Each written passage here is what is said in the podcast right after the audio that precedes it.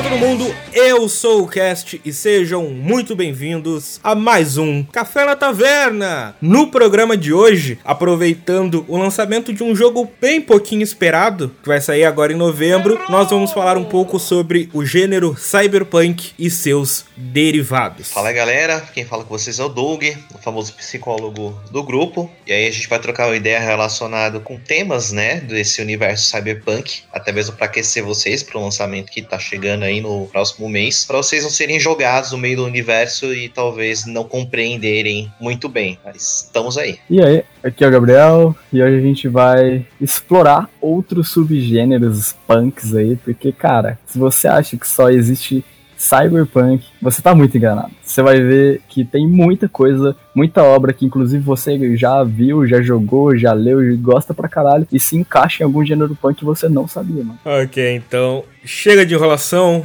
sobe o som e vamos lá.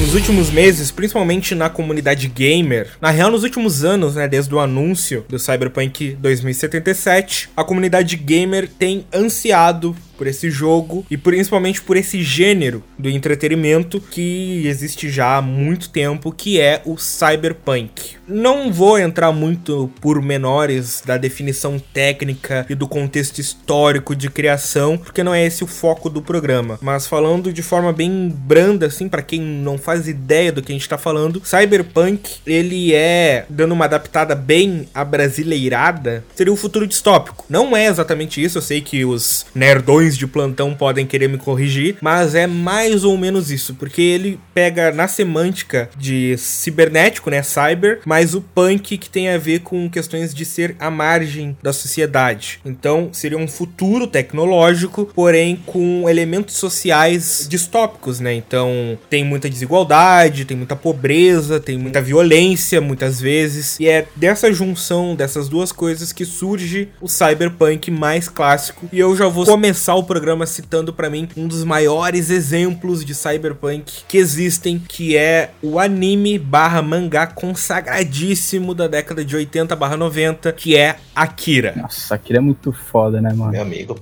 pegou pesado, hein? Clássico. Cara, então, a ideia basicamente dos gêneros punk é prever mais ou menos aqui, chutar, né, de um jeito da hora, tão da hora que já era um magníficas obras aí, como seria uma sociedade se ela fosse super desenvolvida em algum tipo, geralmente, de energia. Mas aí tem outras que são evoluídas de outras coisas menos esperadas, tipo pedra. Mas vamos supor, o cyberpunk, eu acho que é o mais próximo, é o mais possível de acontecer algum dia, que é como é que o nosso mundo vai ser quando a tecnologia tiver chegado no ápice, assim. A gente já tiver evoluído tanto o nosso conhecimento e a capacidade da tecnologia elétrica, da energia elétrica, de gadgets e tudo mais que tenham a ver, por exemplo, olha aí onde a gente já chegou, né, cara? A gente já tem celulares que são mini computadores que andam com a gente o tempo todo. Imagina isso dez vezes mais evoluídos, imagina isso parada dentro do nosso braço. Imagina basicamente como seria a nossa sociedade se fosse extremamente desenvolvida essa questão da tecnologia. E o Akira, né, ele é um pouco distópico. As cidades, assim, elas já tem aquele negócio do submundo existente, assim, no cyberpunk, da desigualdade social, a galera rica com os prédios enormes, aqueles super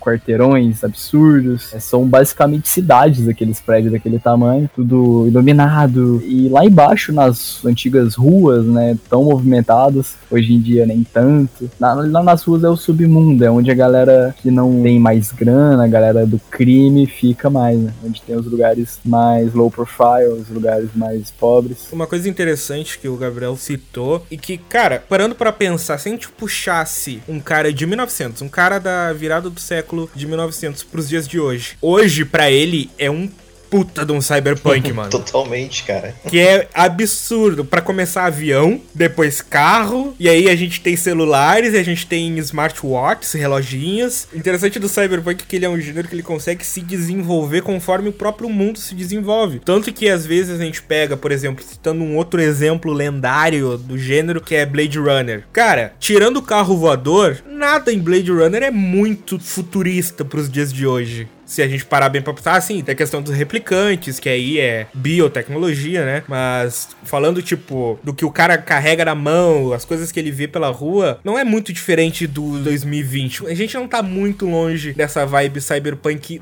das antigas. Não muito, cara. Eu acho que se algum dia o mundo se tornar algo próximo de um gênero punk, vai ser cyberpunk o primeiro, né? Assim, podem ocorrer outros pós-apocalípticos aí, mas eu acho ele jamais viajável. Agora, o cyberpunk, ele é completamente possível, mano. E o negócio louco que você falou do Blade Runner é que ele é muito, muito visível essa desigualdade social do submundo, onde o protagonista anda, eu nunca lembro o nome dele de primeira, qual que é? É o Decker. Onde ele anda, assim, mais é no submundo, ele come aquele lá, minha galera tudo, galera meio punkzona andando lá, galera com a aparência muito diferente. Olha, a gente já tá chegando, mano, cabelo colorido já tá em todo lugar, mano.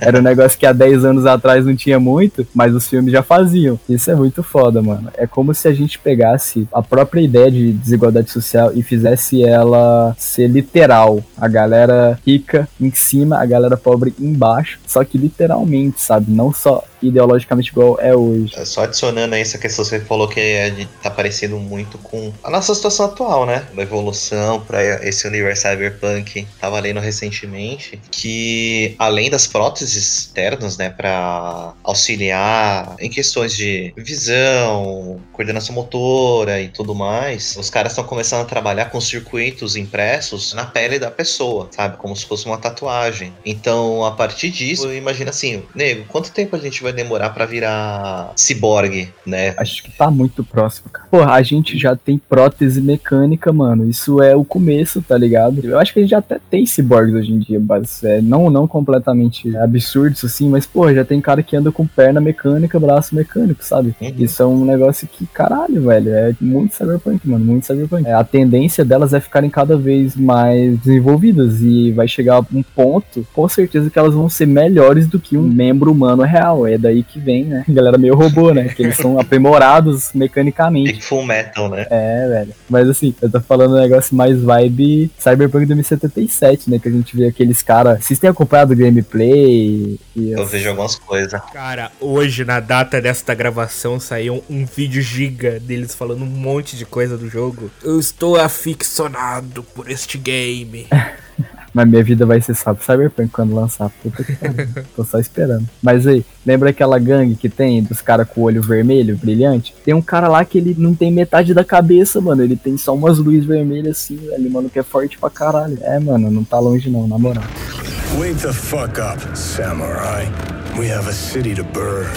O Cass já falou de Akira, de Blade Runner. Só que tem muito, né? Tipo, o Cyberpunk, ele é o maior de todos. Provavelmente você caiu aqui nesse vídeo por causa de Cyberpunk. E é o que mais tem obras. Alguém aí tem mais alguma pra lembrar, Doug? Você já... Ghost in the Shell. Ghost in the Shell é maravilhoso. Eu não vi o filme live action. Eu vi só uns pedaços, na verdade. Mas o anime e o mangá são muito loucos, velho. Pra mim é um dos melhores animes, mano. Psycho Pass é... Cyberpunk. Psycho Pass é maneiro, maneiro. Cara, agora uma incógnita. Matrix é cyberpunk? Putz. Hum. Eu acho que ele seria um pós-cyberpunk. Eu acho que o mundo que gerou a Matrix... Lembra a Matrix em si? A galera, tipo, dentro dos tubos lá... Os tubos não. Tipo uns casulos. É, aqueles casulos lá. Aquele mundo, daquele jeito. Acho que ele não seria possível sem antes ele ter sido um cyberpunk. Eu acho que ele é pós-cyberpunk, sabe? Cyberpunk acabou, virou aquilo lá. É, faz sentido. Uma coisa interessante do gênero cyberpunk, unindo aquilo que eu falei, é que ele gosta de extrapolar os nossos conceitos. Então...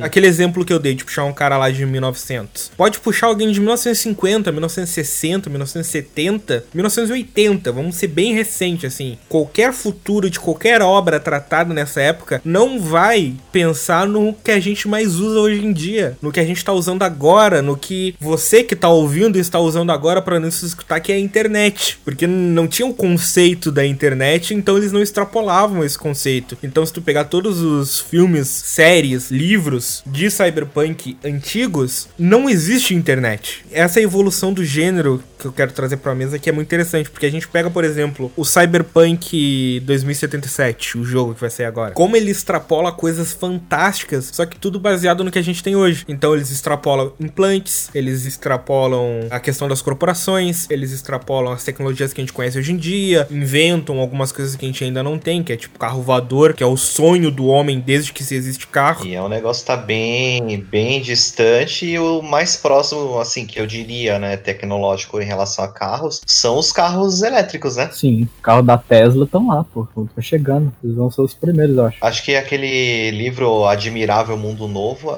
tem meio que essa pegada, não tem não? Pô, tem, eu nunca li, né? Que eles têm aquela pegada de caças sociais, né? Não dá pra mudar de caça social, aí tem a, a, as tecnologias, enfim, em resumo, é um romance que acontece no futuro distópico, em que as pessoas de, de alto nível, né, vivem na, no alto da casta delas, tem suas drogas, tem tecnologias, e o pessoal que tá nas castas inferiores se vira. Mais ou menos isso. Sim. Também é muito presente o negócio de superlotação, superpopulação. Pra mim é um dos principais motivos que vai levar um cyberpunk. Vai ter que ter tanta casa, velho, vai surgir os superquarteirões, tá ligado? Uhum. Então vai ter aqueles prédios absurdos, gigantes, vai ser tipo, o número de gente que vai caber num prédio um daquele, velho, cabe num bairro.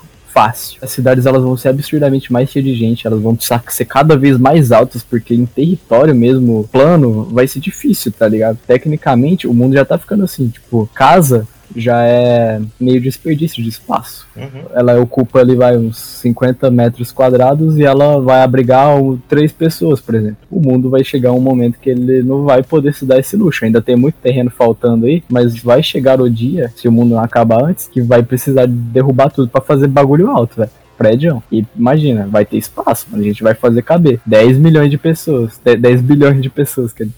Daqui a pouco tempo, a estimativa aí é bem curta, é assustador. Eu não sei se a questão da aglomeração e da concentração da sociedade do cyberpunk tem muito a ver com a questão espaço mesmo. Tanto que até clássicos como o próprio Blade Runner, tem cenas em que tu vê que ele tá fora da grande cidade, da grande metrópole, e não tem nada, basicamente, é espaço desocupado. É porque precisa ter gente perto. Não tem como tu querer ter gente morando em cidades a distância de ti. Essa coisa da grande metrópole que existe no mundo real. Por que que as pessoas no Brasil gostam de ir pra São Paulo? Por que que as pessoas nos Estados Unidos vão para os grandes centros? Nova York, Los Angeles, Chicago, essas grandes cidades massivas de pessoas. Porque é lá que tem a maior demanda de trabalho. E é esse conceito real que existe que o cyberpunk pega e extrapola. Beleza, a gente tem uma cidade como São Paulo que tem... Doug, tu que é paulista, quantos milhões de habitantes tem em São Paulo? Cara, esse número assim de cabeça é gente pra caramba, eu só consigo te garantir isso. São doze milhões de habitantes na cidade de São Paulo. Ah, pouquinha gente. Agora imagina horário de pico, é lotado, ônibus mega lotados, pessoa demais, fila em todo lugar. É uma maravilha, cara. Olha, adoro. E aí o cyberpunk chega, pega esse conceito que existe e extrapola. Beleza, doze milhões de pessoas numa cidade do mundo real. E se fosse sessenta? E se fosse cem? Até onde os prédios iriam? Como é que ficaria o pessoal que vive literalmente na margem dessa cidade, tentando conseguir os piores empregos pra tentar se sustentar, porque não existe emprego fora dessa região? São Paulo, aqui no Brasil, com certeza é o mais próximo de um cyberpunk. Se liga. Lá é a cidade com mais prédio no Brasil. Uhum. E tipo, ué, doze milhões. Só que em Goiás tem tipo uns sete milhões. Em Goiás inteiro, porra da cidade, tem quase o dobro de gente que tem na porra do meu estado, mano. E tipo, lá em São Paulo tem essa margem da sociedade, as favelas lá, tem muito crime, a gente tem galera que vive tipo... Sobrevive, na verdade. É, mas sobrevive. A pessoa assim que vive em condições... precárias. Mano, se tu vê, tem uma galera que mora numas matinhas lá, velho, bem nas bordas de São Paulo, que mora nos barracos de madeira, velho, umas vilas que o esgoto corre solto, assim, tá ligado? Cara, por experiência própria, eu já fui muito canto aqui de São Paulo, hoje eu tô com trinta e um anos, não visitei tudo ainda, mas eu já andei em, em várias comunidades, né, inclusive por conta do estágio da faculdade. E tem muitos bairros mega afastados, isso falando de, principalmente Zona Leste, né, depois de Itaquera, outros bairros assim, tem pontos ali que pra você chegar, você tem que passar por mata, certo? Apenas uma estradinha de terra que parece que você tá indo pra outra cidade, mas você ainda tá dentro de São Paulo. Aí você chega num puta numa favela, comunidade, e ali, cara, é outra lei, é outro mundo. É a facção dali que comanda todas as regras e leis de como funciona. Se tem alguma treta ali, você não vai recorrer à polícia, amigo. Você vai recorrer à liderança no momento ali pra tentar resolver o teu B O, entendeu? E o bagulho é completamente organizado, mano. Os caras têm a porra de um tribunal, velho. Exatamente. E você tem que respeitar a regra. Assim, é assim que funciona. Sim, e lá a lei é mais... Ah, mano, se o maluco talarica a mulher do outro lá, mano, vala. Vala, exatamente isso. Não tem nem como explicar. O louco de São Paulo, e é um negócio que vai ajudar, né, a chegar nessas cidades absurdamente gigantes, cheias de gente, é que São Paulo não é a mesma cidade desde sempre. É um monte de cidade que cresceu tanto que virou uma só, não é? Exatamente. Parelheiros... já foi muito maior do que era antes. Eu não vou lembrar de cabeça como é que eram essas divisões, mas eu lembro que Santo Amaro era absurdamente grande e foi subdividindo, né, em outros bairros, né, regiões de São Paulo. E, cara, foi crescendo absurdamente muita coisa, velho. Teve cidades que pertenciam a São Paulo que foram se tornando independentes, né, viraram outras cidades. Cara, é absurdo de grande. É muito louco. Escritores de todo mundo, olha só o lore que a gente trouxe da vida real. Cadê o Cyberpunk São Paulo, mano? Olha o potencial. Mano, e a obra que eu trouxe, eu acho que ela tem certas inspiração de São Paulo, hein? Porque é uma obra brasileira, escrita pelo Leonel Caldella, completamente pensada pelo Azaghal,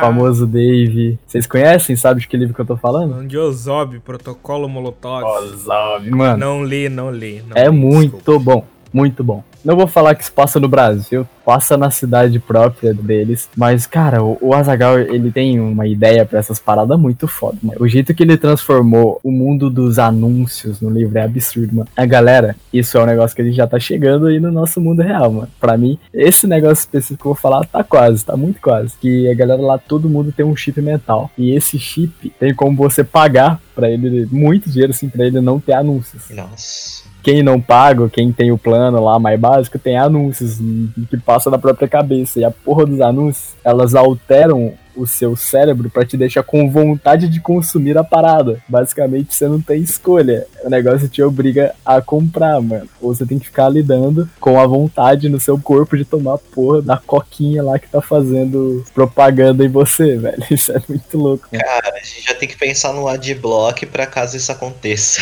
Sim, mano. O mundo vai ser dos hacks, mano. Mas os caras, imagina, eles também vão poder entrar na nossa cabeça, roubar a senha dos bancos e já era.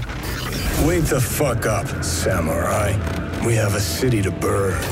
Antes de terminar o bloco, já que falamos de Brasil, vamos puxar mais uma obra brasileira, no caso, que eu não acho que seja cyberpunk na essência, só que, como a gente tá falando de Brasil, é uma obra brasileira, feita por brasileiros no Brasil, e tem uma estética muito puxada do cyberpunk, essa coisa de neon, essa coisa de um futuro próximo, que não tem muito a ver com o cyberpunk, mas traz muito essa estética futurista, tem muita desigualdade. Que eu tô falando de O Doutrinador, que é uma H Q já mais antiguinha, mas que teve um filme recentemente. É foda. Só pegando as peças de marketing, você já percebe uma grande influência da estética cyberpunk dentro dessa obra. Cara, existe o Nowpunk. Ele é novo, tá surgindo por agora, mas ele não é tão viajado, velho. Eu nem sei explicar muito bem o que é o Nowpunk. Mas tipo, now, de agora. E ele foca nessa parte punk, nessa parte margem do mundo dos computadores, basicamente. Não só dos computadores, mas como governos corruptos e essas coisas. Um exemplo foda, um dos maiores hoje em dia de now punk, é o mister Robot. É uma guerra entre sociedades de hackers versus empresas, super empresas e super corporações que são tão ricas quanto o próprio governo, tá ligado? Esse subgênero do punk, ele seria meio que uma resposta àquilo que eu tinha comentado antes. Não tem como fazer como era antigamente. O cyberpunk da década de oitenta não é o cyberpunk de hoje. O cyberpunk daqui a vinte e cinco anos não vai ser o mesmo cyberpunk que a gente tá vendo hoje. Porque o cyberpunk, ele foca no futuro e em extrapolar o futuro. Sim. O futuro da década de oitenta, acho que era dois mil e quinze ou dois mil e vinte, lá no Blade Runner. Hoje, o nosso futuro é dois mil e setenta e sete. Em dois mil e setenta e sete, vai ser o presente do pessoal. Sim. Se você está ouvindo isso em dois mil e setenta e sete, muito bom, hein? Brabo, moleque. Tem carro voador já. Nós sabemos como você teve acesso, mas seja bem-vindo ao passado.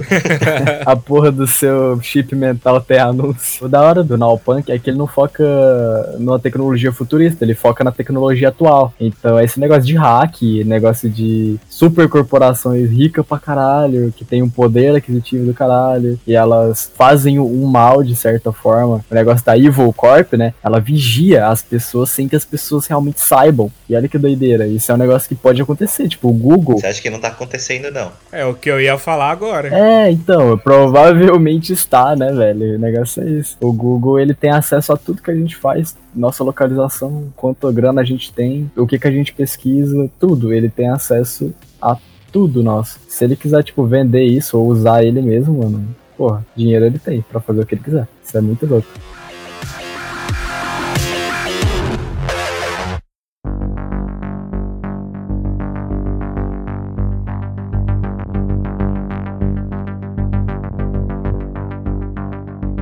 Agora eu vou trazer uma pergunta de uma série, uma série bem da moda, que eu acho que ela pode se encaixar em diversos aspectos dos gêneros derivados de Cyberpunk, que é Black Mirror. Hum, complicou, hein? São tantos episódios, tantas variações, tantas coisas loucas e não loucas, e realistas e não realistas, e distópicas e utópicas, até dentro da mesma série, né? Como o Gabriel citou no final do bloco passado, que o grande lance do Black Mirror... Ele, o Black Mirror, ela é uma série que requer um episódio próprio. Creio que todos aqui concordam. Com certeza. Uhum. E o grande lance, não em todos os episódios, mas acho que na grande maioria, é que eles não tentam extrapolar agressivamente, como um Cyberpunk faz. Então, tipo, o Cyberpunk dois mil e setenta e sete extrapola muito. Então, são implantes visíveis, troca o braço e é peça mecânica e é, sabe, tudo no limite do limite. O Black Mirror, ele é mais contido, só que mesmo assim ele trata de muitos assuntos semelhantes. Sim, eu acho que a maioria, tipo, muitos, muitos, muitos episódios de Black Mirror, eles passam em universos diferentes uns dos outros. Alguns são até os mesmos, mas a grande maioria, ele tem uma tecnologia mais evoluída do que hoje, mas só que ela não chega nem perto de ser um Cyberpunk. Então, vamos ver, o Cyberpunk pra gente hoje seria um dois mil e setenta e sete. Eu acho que as histórias de a maioria dos episódios do Black Mirror, ele se passaria no máximo máximo ali em dois mil e trinta, dois mil e quarenta, no máximo. É no caminho, a gente tá no caminho. Tipo, é uma série que ela trata no caminho do mundo atual pro Cyberpunk, só que... Mas no começo desse caminho, porque vai demorar muito ainda, que nem eu tava falando, pras casas mudarem, pras casas serem substituídas por mega quarteirões e tal. Ali ainda nem chegou nessa parte, sabe?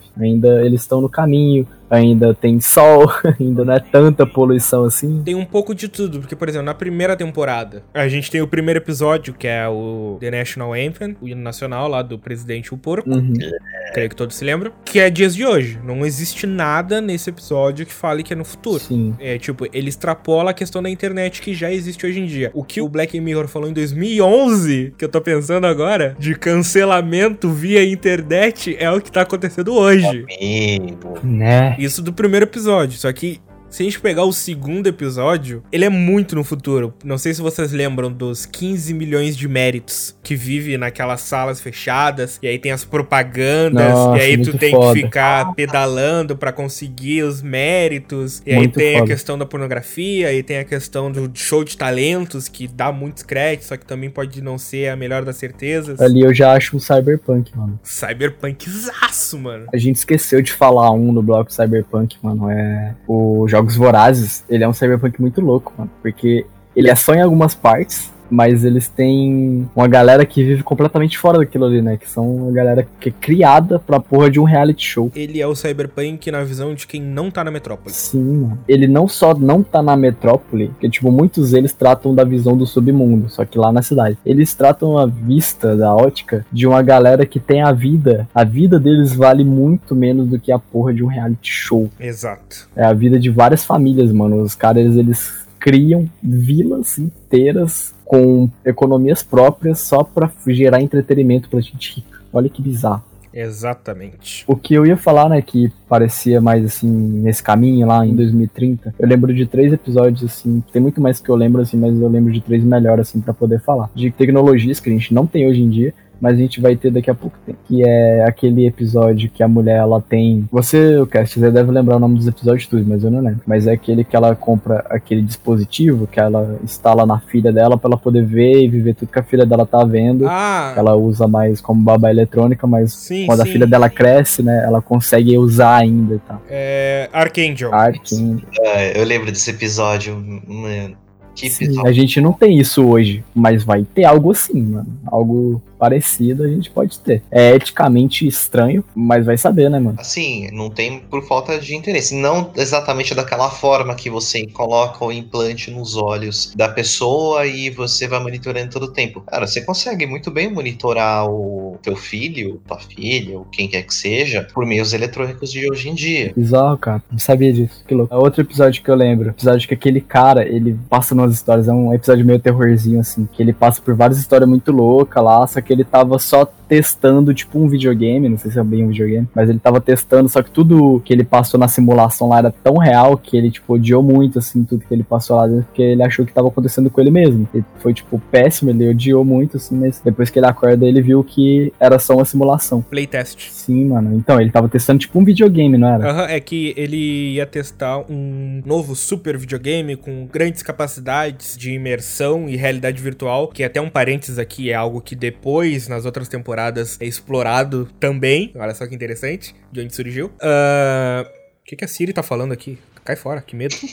Ela quer participar, poxa. É o programa sobre ela, ela vai ser a grande presidente dos Estados Unidos daqui. Nossa. E aí no final, tipo, eu não vou dar spoiler, mas no final dá tudo errado. E é isso que é interessante que eu queria comentar, que o Black Mirror, apesar de ele não ter muitos aspectos estéticos e até mesmo uma essência de cyberpunk, eu vejo no Black Mirror, na maioria dos episódios, muito aquela coisa de tá tudo errado, tá ligado? Tu chega no final do episódio, tá tudo errado. Sabe, lembra daquele... Eu não vou dar spoiler também, mas daquele episódio do gurizão que é visto fazendo coisa que não devia e aí ele passa o episódio inteiro fazendo uns crimes pra tentar ah, excluírem é. o vídeo dele. Mano, esse é um episódio claro, que não tem nada futurista, só que tu acaba com aquela sensação, mano, tá tudo errado. Tá tudo errado, mas daqui a pouco a gente tá na rede social de novo no celular. Sempre. Wake the fuck up, samurai. We have a city to burn. Bom, agora falando então do que eu diria que seria o segundo maior gênero punk, é o steampunk. Por que que ele é steampunk? Steam do inglês é, tipo... É aquela loja de jogos, né? Calma aí. Nossa, meu Deus, Half-Life três confirmado. A Valve é a grande corporação do steampunk. Cara, então Half-Life três vai ser tão realista que vai acontecer na vida real. Maluco. É... Mas aí, então, o steam, do inglês, ele vem, né, vapor. Então, seria uma tecnologia, um, é um gênero que prevê como seria o mundo hoje se a gente talvez nem tivesse descoberto energia elétrica, ou ela fosse, tipo, muito menos utilizada e a galera tivesse decidido super desenvolver a tecnologia a vapor, a tecnologia dos trens, a tecnologia de usinas da Revolução Industrial, né? Como seria o mundo hoje se até hoje a galera focasse o desenvolvimento nesse tipo de industrialização? A gente não teria a camada de ozônio, né? E aí que vem aqueles dirigíveis movidos a vapor, a carvão, com aquelas engrenagens de ferro oxidado ou dourados, cobre, talvez. Muita coisa de madeira ainda utilizada, tudo automatizado por grandes chaminés e carvão sendo incinerado o tempo todo. Imagina que doideira. Pra gurizada Nutella que tá nos ouvindo, que é muito fã de modinha e não tá entendendo bem o conceito, pensa em Avatar. Steampunk total. É, não é... Depende, depende qual. Cara, a Nação do Fogo vive a vapor. Ah, sim. Vive a vapor, realmente. Vamos definir. O Templo do Ar do Norte, quando o Aang vai visitar na primeira temporada, que tá abandonado, só tem maluco lá com as tecnologias a vapor e aquelas coisas bem Leonardo da Vinci. Verdade. O Avatar só não é um steampunk roots, porque existe a questão mística da dobra dos elementos, que facilita muito a vida daquele pessoal. É. Porém, quem não tem dobra de elemento é carvão, meu filho. Tá certo, é verdade. Não é tão explorado assim, porque é o foco da série. Luta, elemento, dobra e tal. Mas realmente, tá certo. Um exemplo grande de steampunk que a gente pode puxar também é aquele filme bem ruim, que tinha uma promessa de ser revolucionário e trouxe grandes efeitos e no final se tornou tão esquecível quanto qualquer outra coisa. Máquinas Mortais, não sei se vocês lembram, provavelmente se você não lembra pelo nome, ao que eu falar cidades gigantes se movimentando, tu deve ter lembrado de alguma vez ter visto uma notícia, um trailer desse filme que não fez sucesso nenhum, mas é um claro exemplo de steampunk, é um mundo movido a vapor. Puta que me pariu, a gente falou disso antes do episódio começar pra caralho falando que essa porra não é steampunk, o cara traz, é foda.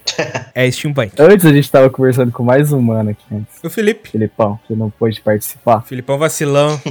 Que isso seja registrado. A gente deixou muito claro, a gente fez o nosso melhor pra explicar pro cast, que ele não é um filme steampunk, ele tem elementos. A cidade principal da parada é steampunk. A galera que voa lá às alturas lá com aqueles dirigíveis é steampunk. Só que o filme, cinquenta por cento do filme é focada em scrap punk, que seria uma sociedade desenvolvida através do lixo. Lixo que sobrou de alguma sociedade maior antes. Então aquelas cidades que se movimentam, o trailer do filme inteiro é aquilo lá. É uma cidade enorme, tipo, os vilões da parada é toda naquele tema, que é uma sociedade que foi construída através do lixo. É aquela cidade que parece um monte de entulho amontoado que se move e tal. Então eu não diria que ele é um filme steampunk. Ele tem muitos elementos. A cidade lá é um cado, não só também, mas tem bastante. Os dirigíveis lá, pra mim, no filme é a coisa mais steampunk que tem. Mas aí eu já acho que entra no scrap punk, que a gente já fala dele aqui, porque não tem tantos exemplos assim que eu vou conhecer agora pra gente falar no programa. É que o scrap punk, ele se baseia na coleta de lixo. Coleta de lixo e do que restou. Isso tá certo. Uma grande parte do filme tem isso. Só que ele também é steampunk, mano, porque a sociedade gira em torno do vapor, do carvão ou de qualquer coisa que eles queimem, que eles peguem na terra. Não existe tela de celular nessa sociedade. Que tem uma coisa coisa muito clara do steampunk também, além dessa questão do vapor, é que todas as tecnologias são que a pessoa de mil e novecentos achava que ia ser de tecnologia, tá ligado? Então, aquela pessoa não fazia ideia que existia celular. Então, no steampunk não existe celular. Não, não existe tela, não existe pixel. Exato, não existe essa manipulação do silício pra fazer processadores, sendo bem técnico. Então, todas as automatizações, tudo que existe de tecnologia e de grandes obras ou coisas que parecem muito automáticas, são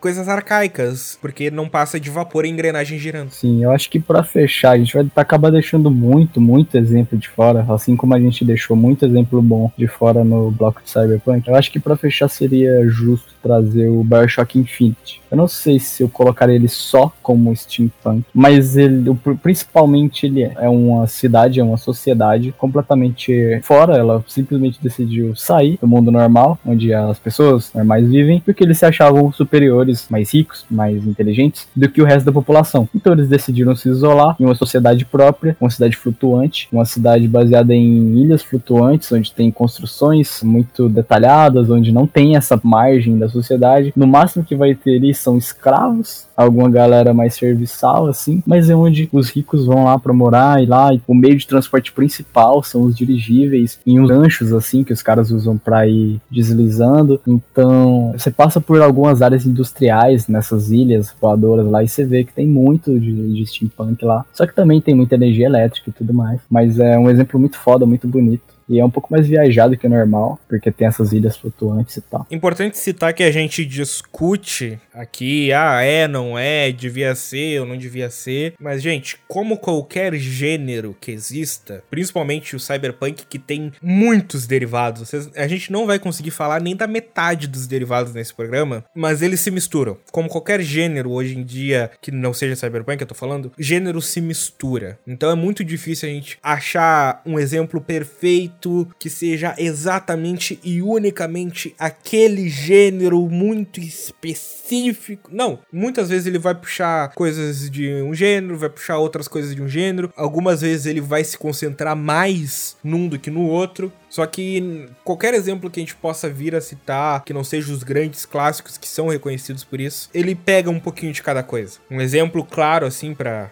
facilitar o entendimento do que eu tô falando, seriam os filmes de super-herói hoje em dia, que tipo, são filmes de aventura, mas também são de ação. O Coringa, por exemplo, é um filme de drama, mas é um filme de herói, porque trata de um vilão de história em quadrinho. Então, não é exatamente preto no branco. Então, obviamente que a gente pode acabar citando um exemplo aqui que você que tá ouvindo discorda, não, não é steampunk, óbvio que não. É o não sei o que punk, ou qualquer outra coisa do gênero. Sim, tem muitas obras que elas são uma mescla de vários, ou de dois, por exemplo. Já que a gente já tá falando de Bioshock, o Bioshock um e dois, ele se passa em outra sociedade que tem a mesma ideia, uma galera que se isolou em uma sociedade nova, em um lugar que não é usado, né? Por exemplo, no Infinity eles usam o céu. No Bioshock um e dois, eles fizeram uma cidade debaixo da água. Então, lá tem muito de dieselpunk, que seria movida a diesel, né? Só que a diferença lá é que eles têm combustíveis próprios lá, que eles mesmos que descobriram. Por exemplo, o Adam, que ele, além de fazer se mover os Big Daddies, que são aquelas armaduras, que elas são bem estilão dieselpunk, só que elas são movidas pela gosma lá de uma lesma marinha rara. Entendeu? Eles têm muito nanopunk, talvez, pra fazer essas coisas de tecnologia meio doideira, assim, desses combustíveis. E eles têm muito também de decopunk, talvez, na construção da cidade. É muito, é muito subgênero junto ali, cara.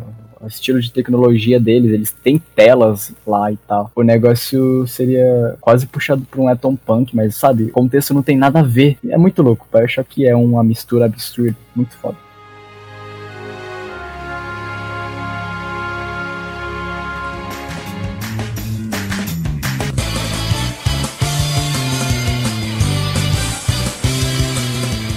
Um anime que já foi citado nesse programa, mas que eu puxo de novo pra mesa pra gente debater um pouco sobre onde ele se encaixa, é Full Metal Alchemist. Hum, difícil. Putz. Mano, eu acho que é porque não tem como encaixar, porque ele se passa na antiguidade, né, mano? Tipo, ele se passa ainda na Revolução Industrial, então não tem como ele ser um steampunk, se a única tecnologia que eles tinham ainda mais usada, assim, era a porra do vapor. Então não dá pra falar que é um steampunk. Tipo, se Full Metal Alchemist fosse exatamente como é, só que sem as próteses, ele seria apenas um anime de fantasia da era vitoriana, tá ligado? Uhum. Com trens, com carros, luz elétrica, aquela coisa bem Europa no século dezenove barra vinte. Sim. Só que a presença das próteses, que é uma tecnologia muito avançada até pros padrões atuais, principalmente, né, pros padrões atuais, porque a prótese do Ed é o braço dele. Ele só não sente, mas ele consegue mover perfeitamente cada articulação. A cirurgia que eles descrevem que ele teve que fazer pra botar os implantes é tipo, coisa que entra no osso, no músculo, nos nervos. São coisas que levam seis meses a média pra pessoa conseguir voltar à vida normal depois da cirurgia. Então, ele é uma conexão de nervos, por exemplo, orgânico, é tipo uma parte orgânica conectada com uma coisa que é completamente física, um negócio completamente... Teria que ter uma tradução ali entre o comportamento nervoso do cérebro, né, energia orgânica, alguma coisa pra ter uma interface pra converter pra energia mecânica, né, que desde o impulso do cérebro falando, levantar o teu polegar, até ter algo que converta pra esse movimento, é um processo absurdo ainda pra fazer e a gente ainda não aprimorou, né. Mano, se hoje em dia com tecnologia a gente não consegue, imagina naquela época que não tinha P C. Não, e é algo tão escrachadamente piada que eu não sei se vocês lembram, mas tem uma das vezes que a Winry conserta o braço do Ed, aí ele sai todo feliz, aí ela tá arrumando algumas coisas ali. Opa,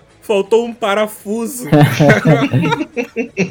Muito bom. Wake the fuck up, samurai. We have a city to burn. Aí, vocês sabiam que até os desenhos animados, assim, bem antigos, eles já se enquadravam em vários desses estilos punks. Vou trazer dois que encaixam em subgêneros completamente diferentes, mas eu não peguei a época, mas vocês vão lembrar que eles passavam na mesma época, no mundo real, né? Eu acompanhei eles, só que atrasado, que são os Flintstones e os Jetsons. Nossa, agora puxou do baú. Rapaz, eu tô sentindo uma poeira aqui e me tiver atacar. Vocês botam fé, mano, Flintstones, um bagulho que se passa num universo fictício, obviamente, porque dinossauros e humanos nunca coexistiram. É, partindo desse ponto... É, mas lá existe, né, lá os humanos, eles convivem com os dinossauros, eles não são exatamente inimigos, eles trabalham juntos, eles têm uma sociedade ali conjunta. A família do Fred tem um dinossauro de estimação. É, não só isso, os dinossauros, eles movem as coisas, eles giram as catracas lá de pedra. Vocês botam fé que isso é uma porra de um subgênero do punk? É o Stone Punk. que é literalmente Flintstones. É uma sociedade que ela é toda feita de pedra, as casas são de pedras, os dinossauros ajudam a mover as coisas, os dinossauros são uns bons meios de transportes. Eu não falo daqueles carros deles lá nos Flintstones que é piada, né, mano, mas... mas é uma tecnologia, é uma tecnologia. Sim. É, uma, é um jeito, é movida a força, né, a pé. É, dá um impulso e não tem o que para aquela pedra girando. Ah, fio o pezão no chão lá, que vai. Então, e é o uso de criaturas pré-históricas, né? Tipo, a tecnologia antes da tecnologia, sei lá. Cara, um exemplo de Stonepunk que eu não vou ser o nerdão da vez, porque eu tô lendo isso na internet nesse exato momento, mas que o pessoal cita e que é bem na antítese do que que é o Flintstones, é o anime doutor Stone. Vocês já chegaram a ver? Não. Eu já ouvi falar, mas eu não cheguei a ver. Eu sei muito pouco, porque acho que eu li um ou dois capítulos do mangá e eu nunca fui atrás do anime. Mas, sendo bem breve, acontece alguma desgraça no mundo, que fica todo mundo desacordado por não sei quantos mil anos, e aí um cara acorda e é aquela coisa bem anime, o cara é um gênio e aí ele tem que ressurgir a sociedade, só que tipo, não existe mais internet, não existe mais telefone, tudo que tinha de eletrônico já descarregou, ele não tem como sozinho, porque ele tá sozinho, fazer uma indústria funcionar, então não é steampunk, e então ele puxa muito dessa coisa arcaica, é pedra, é madeira, é bambu, é animal, doideira, só que com conhecimento de alguém do século vinte e um. Mano, eu puxei também os Jetsons, né, que ele é completamente Tom Punk. É Tom Punk, deixa eu ver como é que a gente pode explicar. Ele é um futuro, bem futurístico, assim, bem viajado, só que retrô. Ali rola muita, muita tecnologia atômica. É uma sociedade que ela anseia por uma guerra, porque tem aquele ditado, a guerra cria homens fortes, homens fortes criam tempos fáceis, tempos fáceis criam homens fracos, e homens fracos dão origem a guerras. Então, é um tempo que tá muito fácil. A galera tem carros voadores, uma tecnologia de informação muito foda. Facilmente ter uma internet ali, tem robôs empregados, tem... Que mais, que mais? Cara, pra o ouvinte entender, fazendo um paralelo bem básico, o steampunk é o futuro do século dezenove. Então é aquele futuro viajadaço, tudo é a vapor, tudo é trem, tudo é dirigível, porque era a tecnologia que eles tinham na época. O atompunk, ele é o futuro da década de cinquenta. Uhum. Pós-guerra, uh, energia nuclear vai salvar o mundo. E aí, tanto que se tu pesquisar atompunk no Google, tu só vai ver aqueles carros cinquentão voador, tu vai ver aquelas roupas malucas da década de cinquenta. É tipo o Chevrolet Bel Air com uma cúpula de vidro em cima. Exatamente. E também tem muita coisa do espaço, porque tava bem na época, no contexto, né, da década de cinquenta, sessenta, era bem a época da corrida espacial, então tem muito dessa coisa do espaço e de voar e de explorar, e essa coisa bem imperialista até, em certo sentido. Hum. E é isso que o Gabi falou. Por que que ele é punk? Por que que ele não é utópico? Porque ele tá sempre nessa quase guerra. Sim. A gente não viveu isso, ninguém daqui que tá nesse programa viveu isso, mas quem viveu na década de quarenta, cinquenta, sessenta, era o pânico nuclear. A qualquer minuto um americano ou um russo apertava um botão vermelho e guerra nuclear. Exatamente, é uma sociedade que ela sabe que a qualquer momento pode acontecer, por isso que tem muito bunker. E aí que vem Fallout. O Fallout é muito foda por um motivo desses gêneros. Porque no começo do jogo ele é um... Eu tô falando do quatro, tá? Ah, tá. Os outros eu não joguei muito. Ele começa atompunk completamente. E a partir do momento que a bomba explode, passam-se duzentos anos no jogo, né? Mais de duzentos anos. Uhum. A personagem acorda, ou o personagem acorda, e virou uma mistura de dieselpunk com biopunk, uma mistureba maluca. Mas antes da bomba, antes da bomba que explode no começo do jogo, antes da guerra acontecer... É completamente atompunk. Existe a caralha da empresa, a Valtech, né? Que ela é uma empresa, ela criou vários e vários bunkers, mais de cem bunkers nos Estados Unidos. Bunkers gigantes pra comportar várias pessoas. E a pessoa, tipo, pagava, não sei se era uma mensalidade, mas pagava pra ter a vaga ali reservada quando a guerra chegasse. E acontece que ela chega um dia que ninguém esperava, a galera é encaminhada lá pelo bunker mais próximo da casa delas, e olha que doideira, né, velho? Só mencionando referente aos outros três da linha principal, uhum. O um e o dois, eles são cronologicamente, né, tipo, um é sequência do outro, mas ele também é nessa pegada pós-apocalíptica mesmo, né, depois da explosão da bomba atômica. Sim. O terceiro, você já começa dentro de um vault, ou seja, já aconteceu, né, a, a explosão. Aí no quatro a gente tem meio que essa ideia como era antes, limites, né? E é muito curioso, um detalhe, né? Spoiler pra quem não jogou. A Valtech vende solução pra um problema que ela vai causar. Uhum. Porque não tinha necessidade dos Vaults, mas aí eles pensaram, né? Vamos criar atritos políticos até as pessoas sentirem, né, necessidade desses Vaults, né? Porque afinal de contas estamos investindo muita grana neles e vamos ter um uso. Vamos causar uma guerra nuclear. É isso. Muito foda. Então, e depois que a bobeira acontece, pra vocês, o que que vira o Fallout três? O Fallout em geral. Ele vira muito dieselpunk porque é muita busca do combustível e da energia e, tipo, tem a questão pós-atompunk por causa do resquício de radiação. As construções que continuaram como eram. Sim, só que ele acaba caindo muito no dieselpunk porque ele é muito busca de combustível. Apesar do dieselpunk ser muito atrelado a combustível no sentido mais literal do que a gente possa trazer de combustível, gasolina, o próprio Fallout ele busca muito essa questão da sobrevivência e a própria maneira de lutar. Bateria, as máquinas, elas precisam, como se diz, tu pode estar com a melhor armadura do jogo, se acabou a bateria, meu irmão, é um pedaço de metal inútil. São as Power Armors, né? Que você precisa do, dos núcleos frequentemente, né? Pra elas continuarem funcionando. Então, o louco que eu acho, principalmente das Power Armors, que elas vêm do exército, né? Do exército americano. Hoje, tipo, no Fallout quatro, elas são usadas, na verdade, pela Irmandade do Aço, principalmente. A Irmandade do Aço, ela tem uma estética absurdamente dieselpunk. É aquele dirigível de ferro enorme, absurdo, absurdamente grande. Essas armaduras, que se você pesquisa dieselpunk no Google, você vai ver várias parecidas, só que a energia que elas usam é umas cápsulas de energia atômica, tá ligado? Então elas não são exatamente movidas a diesel, mesmo assim a estética dela é completamente diesel, por isso que é meio confuso. Você... É uma mescla de estilos, na verdade, né? É, uma mescla absurda, tem muito do Jetpunk ainda. Os PCzinhos que tem... eles ainda são do Atompunk. Os robôs domésticos que sobraram, eles ainda são Atompunk. Os carros que sobraram ainda são Atompunk. É, muito pós-Atompunk, né? É um pós, isso aí. Tem a igreja da prole do átomo, né? Que os caras glorificam as coisas nucleares, né? Tanto que no uhum. começo do Fallout três, quando você sai do Vault, você encontra a primeira cidade e tem uma bomba nuclear lá ativa uhum. e tem membros dessa igreja que vão glorificar, mesmo o negócio sendo absolutamente radioativo, e estão lá orando pra bomba. É absurdo. É muito louco. Eu acho que até entra até em alguns pontos o biopunk, porque, cara... É, mais ou menos, mais ou menos. Tu tem pouca tecnologia biocelular, de fato. Não, mas aí que tá, não é tão na tecnologia, é na questão que a bomba nuclear, a radioatividade criou monstros, mano. Isso, tecnicamente, é... É consequência do atompunk, né? Uma evolução biológica. Wake the fuck up, samurai.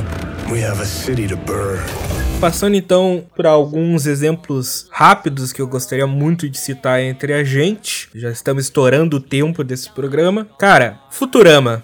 O que que ele é? Uma das melhores séries da vida. Sem dúvidas. Mas dentro da nossa classificaçãozinha de brincadeira aqui. Ele é um futuro. Ele é distópico pra caramba. Ele tem muito de atompunk. Só que, tipo, ele é um gênero que eu acho que nem existe. Porque, por exemplo, o atompunk raiz, roots, ele é tecnologia da década de cinquenta. Sim. O Futurama, ele foi feito na década de noventa. Ele pega muito dois mil e extrapola. Tanto que o Fry, ele passa dos dois mil pros três mil. Essa é a brincadeira da série. Sim. Ele é como se fosse o atompunk punk dos anos dois mil.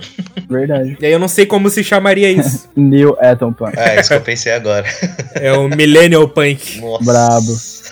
Criamos. Vamos patentear. Puxando outro exemplo, pra mim um dos melhores filmes que já existiram na face da Terra, que eu já citei no meu programa favorito, episódio sete, A Forma de Emocionar, da Pixar, Wall-E. Cara, o Wall-E, ele não chegou a ser cyberpunk, ele acabou antes. Mas o que que seria esse gênero no espaço? Cara, o gênero de espaço... Vamos ver se tem um Space Punk, deixa eu pesquisar aqui. Provavelmente deve. Aqui na listinha que eu tô vendo, ele classifica o Wall-E como Solar Punk. Solar Punk? Boa, legal. Tem muito a ver com a energia solar. O Solar Punk, ele tem muito otimismo que esconde a desgraça do mundo. Então, se tu pesquisar Solar Punk no Google, meu caro ouvinte, tu vai ver imagens maravilhosas, lindas. Tudo muito bonito, né? Só que a gente não tá vendo por trás disso. E é exatamente assim que é a nave do Wall-E. O Atom, a inteligência artificial do Wall-E, é exatamente isso. É um mundo perfeito, só que fica o pobre do robozinho lá tendo que limpar a sujeira que deixaram na Terra. Sim. Wake the fuck up, samurai. We have a city to burn. Nós começamos a polêmica antes do programa. Nier Automata. O que pensar? É que aí eu não joguei Nier. Eu joguei. Vocês vão ter que me descrever pra eu poder dizer onde eu acho que ele se encaixa. Cara, se você digitar Dieselpunk no Google, você vai ver umas armaduras. Aquelas armaduras, elas lembram demais os inimigos do jogo. É que, cara, não tem como não falar assim, né? Tem a base do punk em geral, né? Que seria algo distópico e meio que uma desgraça humana, né? Pensar nesses temas e não dar o, tipo, maior spoiler de todos sobre Nier Automata, né? Que é um futuro pós-apocalíptico. A Terra foi invadida por aliens e esses aliens fizeram máquinas para poder tentar destruir a raça humana. E por conta disso, a raça humana foi para a Lua, né, para tentar sobreviver. E as pessoas que estavam aqui foram completamente dizimadas. Quem vai para a Terra para poder resolver o assunto são os androides, né, da organização Yorha. Tem a famosa e maravilhosa dois B, né, que é aquela Android linda, e o nine S. Então tem a função ali pra eles tentar destruir as máquinas e resolver toda a treta na Terra. Tem esse gênero específico que é o Alien Invasion, que eu não sei se ele tem algum gênero punk exatamente, mas tem muito filme desse gênero. É porque invasão alienígena não tem muito como se encaixar no punk, porque ele acaba com o mundo antes do punk acontecer. Sim. Não tem tempo do ser humano se desenvolver pra chegar em um desses possíveis futuros distópicos, porque acabou. Um grande questionamento que Nier Automata traz é sobre a questão de humanidade. Essa questão dessa destruição, você tinha mencionado que, é, que o ser humano não chegou a acontecer o punk. Os androides, eles começam a criar consciência e comportamentos humanos, o que me levaria a pensar que por que, que não aconteceria também com esses androides remanescentes? Mas existe uma civilização em Nier? Sim, desses androides. Existe uma cidade com androides e tem uma sociedade androide definida com evoluções, desigualdades, donos e empregados e coisa, ou é tudo muito meio tribal? Então, cara, como os androides eles não tiveram tanto contato com humanos, eles começam a construir a sociedade deles a partir do que eles entendem do que seja comportamento humano. Então, tem androides que começam a querer ter relacionamentos, casar, e também tem as máquinas que se desconectam da rede principal que dava o comando para elas atacarem os humanos. Elas se desconectam, começam a criar também sociedades, aí tem vários questionamentos filosóficos, de romance também, criação de filhos, sociedade, ou seja, começa a imitar o comportamento humano. Então, para mim, talvez nos próximos jogos, ou se tiver realmente uma continuação, pode chegar num novo tipo de um apocalipse punk ou estação punk, porque tudo que vem de ser humano tende a entrar em caos. Maneiro. Falando de Android, eu acho que Detroit, o jogo Detroit, ele também é mais um sociedade ali que tá no caminho para um próximo Cyberpunk. Vai ser Cyberpunk um dia, mas ainda não chegou lá. Eu já sou mais enfático que tu, eu acho que é puro Cyberpunk. É, não extrapola demais, assim. Pra começar, começo de conversa, Android que se parece com a gente, com consciência ou sem consciência, azar, já é algo totalmente extrapolado. E eu não quero dar um spoiler, mas tem a, aquela personagem que depois a gente descobre, é o fato sobre ela, perto do final do jogo, que, cara, o conceito dela é muito, muito coisa de Cyberpunk. Porque tu pega um conceito de algo real e torna em algo absurdo, assim. Tipo, pra nosso conceito, quem é que teria coragem de comprar aquilo pra usar daquele modo que é descrito no jogo? Então, pra mim, é muito cara de um Cyberpunk. Só que, tipo, ele não tem a estética Cyberpunk. Ele não é sujo. Ou pelo menos a gente não vê a sujeira. Porque é tudo muito clean. É tudo muito bonito. A cidade é bonita. Até mesmo o bairro da da Akira, que ela mora lá, apesar de ser tudo de madeira, ser uma região mais pobre, tu olha pro horizonte e os caras estão construindo uma baita ponte, assim, e tem um monte de prédios e tudo reluz. Tipo, tu vê o céu azul. É muito estranho tu ver céu azul em Cyberpunk, então já é um ponto a ser questionado. Acho que depende muito do caminho que você escolhe pros teus personagens, né? As escolhas que vão definir o teu final, que a gente pode dizer que a gente vai ver a parte podre mesmo da sociedade, ou então as escolhas elas vão ficar mais no conformismo. Mano, tem muitos lugares que você tá andando que tem muita, muita parte merda da cidade, sim. Muita parte merda. Mas é muito bonito visualmente, mano. É, tipo, realmente, a tecnologia, ela tá num nível absurdo. A tecnologia tá muito foda. Só que a parte da distopia, do que é mais explorada, por exemplo, mano, compara Detroit a um Blade Runner.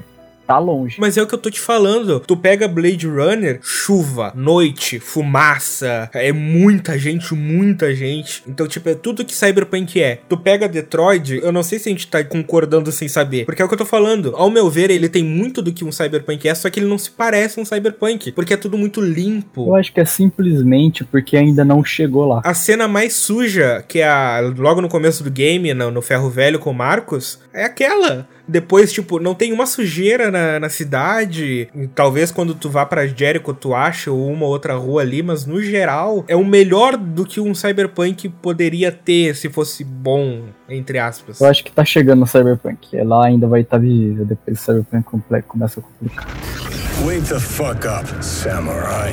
We have a city to burn. Outro que eu trouxe, que eu lembrei aqui, é o Ray Punk. Ray Punk é tipo um Atom Punk, só que mais focado na vida no espaço. Acho que seria muito próximo a um... aquele episódio do Black Mirror, é, o S S Callister, é isso o nome? Mas não tem muito espaço nisso. O S S Callister? Eu tô falando não exatamente no mundo real, mas no mundo que ele cria. Aquele mundo que ele cria é Raypunk. Não, mas aí seria uma puxada Star Trek. E eu não acho que Star Trek seria... Não seria Raypunk? Não, acho que ele é muito... Ele é muito positivo. A humanidade, ela é tão perfeita e inacreditável que eles estão resolvendo o problema de outros planetas. Nenhuma hora falaram que Raypunk é distopia. O sufixo punk... ele já traz uma carga. Não, pra mim não necessariamente. Assim, trazendo um outro exemplo bem claro do mundo dos videogames, que aí é algo que mistura, que é o, o fantasy cyberpunk. Falei antes de misturar. E eu trago Final Fantasy como esse exemplo, porque ele é essa mistura do cyberpunk, o futuro, as tecnologias, grandes corporações, só que tu coloca magia junto com isso. Final Fantasy sete é um exemplo supremo nesse sentido, porque ele é exatamente isso que eu descrevi. É um futuro, tem muita tecnologia, tem muita coisa corporativa. Claro que é um futuro lá da década de noventa, porque ele é um jogo antigo, tá, gurizada? Então, não tem celular em Final Fantasy. Ele pega essa ideia de um Blade Runner da vida, injeta magia. Então, tu tem poderes, tu tem feitiços, tu tem espadas, tu tem tudo que o japonês gosta. Metralhadoras, bombas. Pra mim, o melhor exemplo disso é Bright. Assistiram Bright? Assisti, eu acho uma pena que Bright não recebe o reconhecimento do tipo de filme que ele é, cara, que eu achei um filme incrível. Incrível. É muito foda, cara. É literalmente um cyberpunk com magia. Então, ele tem raças diferentes. Eu não sei se vocês já leram o R P G cyberpunk Shadowrun. Já leram? Não. Cara, não li. Pra mim, é o melhor R P G cyberpunk que existe, é o Shadowrun. Ele conta uma história tipo assim. Existia o mundo normal antigamente e ele tinha magia, na época medieval. Essa magia, ela adormeceu, aí rolou os tempos atuais, que é o que a gente tá vivendo, com a magia adormecida. E aí esse mundo, quando ele chegou no Cyberpunk, a magia acordou. E essa magia mudou muita coisa que já existia. Muitas pessoas que na época medieval lá, por exemplo, do D e D, eram elfos e orcs, voltaram a ser elfos, orcs, trolls, anãos, por causa da magia que voltou. É o que rola no Bright. Tava tudo normal, aí um dia a magia acordou e transformou pessoas em orcs e elfos. E existe a magia pura, né? Tipo, aquela varinha mágica muito louca lá. Tem uma galera que controla, isso é muito foda. Bright é muito brabo. Aproveitando o ensejo que tu puxou esse estilo de contar história, eu vou puxar algo que eu fiquei devendo, eu acho que vocês não viram ainda, do episódio sete da Pixar, que é Dois Irmãos, que eu não tinha visto na época, hoje eu já vi. Não que ele tenha muito a ver com o Cyberpunk, eu acho que ele não tem nada de Cyberpunk, pra falar a verdade. Só um comentário básico, com base no que o Gab falou. Ele seria, tipo, qual seria o futuro do R P G medieval? A gente tem um mundo de elfos, trolls, magos... toda e qualquer coisa que tu consiga pensar, centauros, minotauros, de R P Gs clássicos, medievais. Só que como seria essas pessoas hoje, dois mil e vinte, com carros, ruas, escolas, prefeituras. Uhum. Eu acho uma brincadeira bem interessante, assim, só um comentário básico, não acho que se encaixe em qualquer gênero que a gente esteja citando nesse programa, mas só algo que eu quis comentar porque é algo que a gente deixou do programa de número sete. Legal, legal. Wake the fuck up, samurai. We have a city to burn.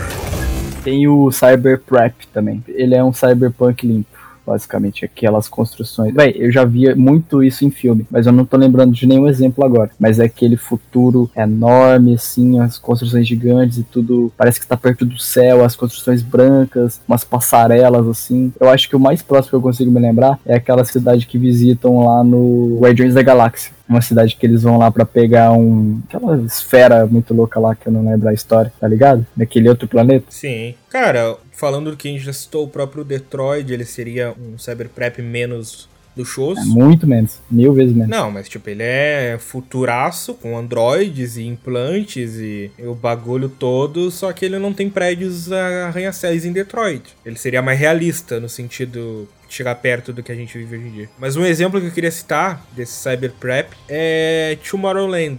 Vocês já viram? Não. Ah, já ouvi falar, acho que eu já vi isso. Tomorrowland é um filme da Disney que é muito interessante, tem uma discussão muito bacana nesse filme. Se vocês não viram, e se o ouvinte não viu, provavelmente não vai ver também. É, já vi. Ele não é um filme muito bom, no sentido real da palavra. Ele tem uns defeitozinhos que incomodam. Só que eu acho a essência dele muito genial. Sim, eu já vi agora que eu tô pesquisando as imagens aqui, eu lembrei. É completamente cyberpunk, verdade. Bom exemplo. No final das contas, a grande mensagem positivista do filme Tomorrowland, da Disney, é: o mundo vai virar distópico porque é só o que as pessoas acham que ele vai virar. Então, tipo, ele tem toda uma questão, uma tecnologia de previsão, de estatísticas do futuro, de que o mundo vai acabar e vai virar um grande futuro distópico, e existe uma personagem que é capaz de mudar tudo isso, como qualquer filme da Disney. Que a essência do que ela pode mudar é porque ela acha que pode. Essa é a mensagem positiva que o filme deixa. A gente só tá indo pro mundo ruim porque a gente acredita que tá indo pro mundo ruim. Se a gente acreditasse que dava pra melhorar as coisas, se a gente acreditasse que as coisas podem ser boas, que a humanidade pode progredir, que o mundo não vai acabar por causa da gente, o mundo não iria acabar. Mas como ninguém acredita nisso e tá todo mundo numa bad vibe geral de que é melhor um meteoro vir e acabar com tudo, o mundo uma hora ele vai acabar porque a gente inconscientemente quer que ele acabe. Essa é a mensagem que o filme traz, assim, e tem umas cenas bem legais, assim, da Tomorrowland, né, que é essa cidade utópica e perfeita do mundo ideal, que se encaixa bem nesse que o Gabriel falou. Pra finalizar, né, eu tenho duas obras aqui que a gente tava até falando antes do programa começar aqui. A gente não sabe bem como encaixar. Eu sei que tem uma nomenclatura bem perfeita, assim, mas eu não achei. O mais próximo que eu achei, assim, é um tal de Sandbank, a Sand, areia, né, Bank, que é Borderlands e Mad Max. Que Mad Max depende do Mad Max que a gente tá falando. É, eu tô falando do novo, Road Fury. Completamente deserto. Deserto, carros que sobraram, é um pouco de scrap punk, né? Se for pensar, os caras pegaram os carros antigos, fumaram ali uma gasolina, pegaram lá uma, uns espinhos de, de ferro lá e parafusaram tudo e virou aquela porra. E o Sandbank, ele é uma sociedade que sobrevive em um mundo deserto, né? Eu acho que isso traz muito do Trigun, né, Doug? Ah, sim. É, o Trigun é, cara, é areia o tempo inteiro, o pessoal sobrevivendo ali do jeito que pode. Poucas vilas, né? Pouquíssimas, pouquíssimo recurso, e o pouco que eles têm, tem um monte de bandidos que quer usurpar. E, puxando esse exemplo do Sandpunk, tem o anime Hokuto no Ken. Não sei se ele encaixa mais no Sandpunk ou pós-apocalíptico, né? Porque tem uma explosão nuclear, fica tudo terra, mas aí os poucos sobreviventes tentam, né, resolver a situação ali do jeito que podem. Aham, uhum, bravo, bravo. Tipo, é um negócio bem faroeste, só que é um faroeste que tem um pouco de tecnologia restante, assim, os requisitos de tecnologia que ficaram de sociedades anteriores, que a galera ainda consegue usar ali mais ou menos, mas arma muito louca, um negócio meio cowboy bebop, né, que é tipo um faroeste um pouco futurista, nem tanto. E no Trigun tem aquela nave espacial absurdamente gigante lá, caída, a galera que tem umas armas muito doidas, sabe? Nossa, muito foda. Indo na contramão do Sandpunk, da areia pro gelo, tem um subgênero do Cyberpunk também, que é o Frostpunk. Doideira. Que eu só consigo pensar num exemplo que é Expresso da Manhã. Mesmo, é foda. Realmente, mano, eu não, não conheço muito exemplo, não. Eu já até desenhei umas paradas de Frostpunk, mas acho muito foda. Tem um jogo, inclusive, com esse exato nome, que é fantástico, por sinal. Frostpunk chama? Aham. Uhum. É uma pequena cidade, né, que chegam alguns sobreviventes. Você precisa de vários recursos, né, pra poder manter essa cidade, né? Tem que manter as pessoas nessa cidade quente. Aí você precisa mandar pessoas pra fazer expedições, pra procurar comida, mais combustível, pra ir aumentando a sua cidade. Só que aí você precisa de pessoas pra fazerem funções. Aí você tem que dar ordens pra, por exemplo, a comida não dá pra todo mundo. Daqui que você vai escolher? Mandar pessoas embora da cidade ou vai diminuir a quantidade de comida que as pessoas vão comer? Uhum. Tem fábricas que precisam de mais pessoas pra poder trabalhar. O que que você vai fazer? Você vai botar crianças pra poder trabalhar nessas fábricas? Ou você vai mandar as pessoas trabalharem doze, catorze horas por dia pra manter essa fábrica funcionando e manter o calor da cidade? Foda, eu tô vendo as imagens aqui, é exatamente isso, cara. É como se a Era do Gelo voltasse, né? Como se o mundo acabasse voltando para uma Era do Gelo, que já ocorreu, porque não aconteceria de novo. Exatamente.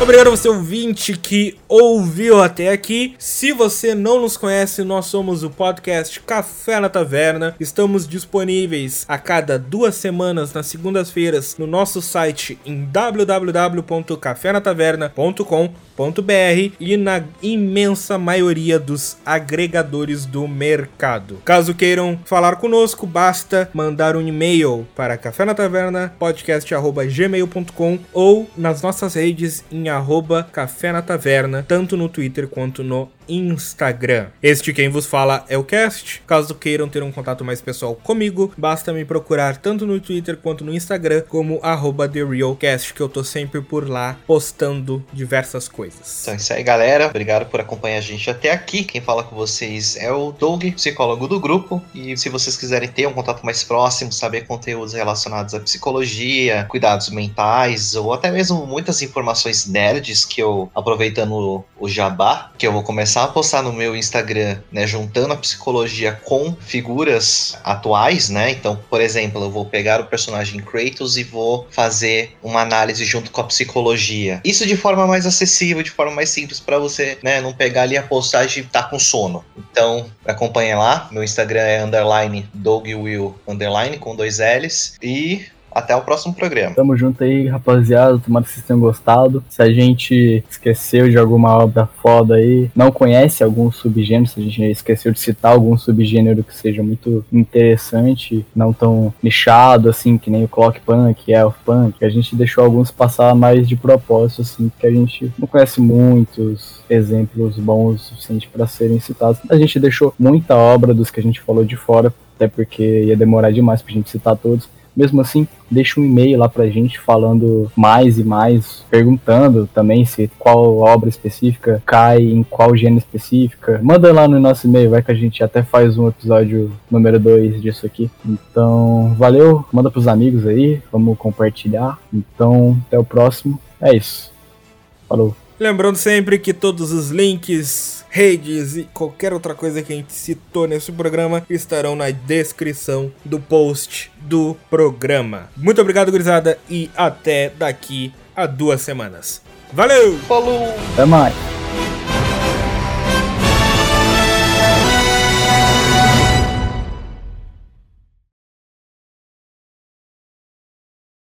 Ah, dito tudo isso, o que eu quero saber mesmo é qual o tamanho da rola que vocês vão escolher pra jogar Cyberpunk. É o quê?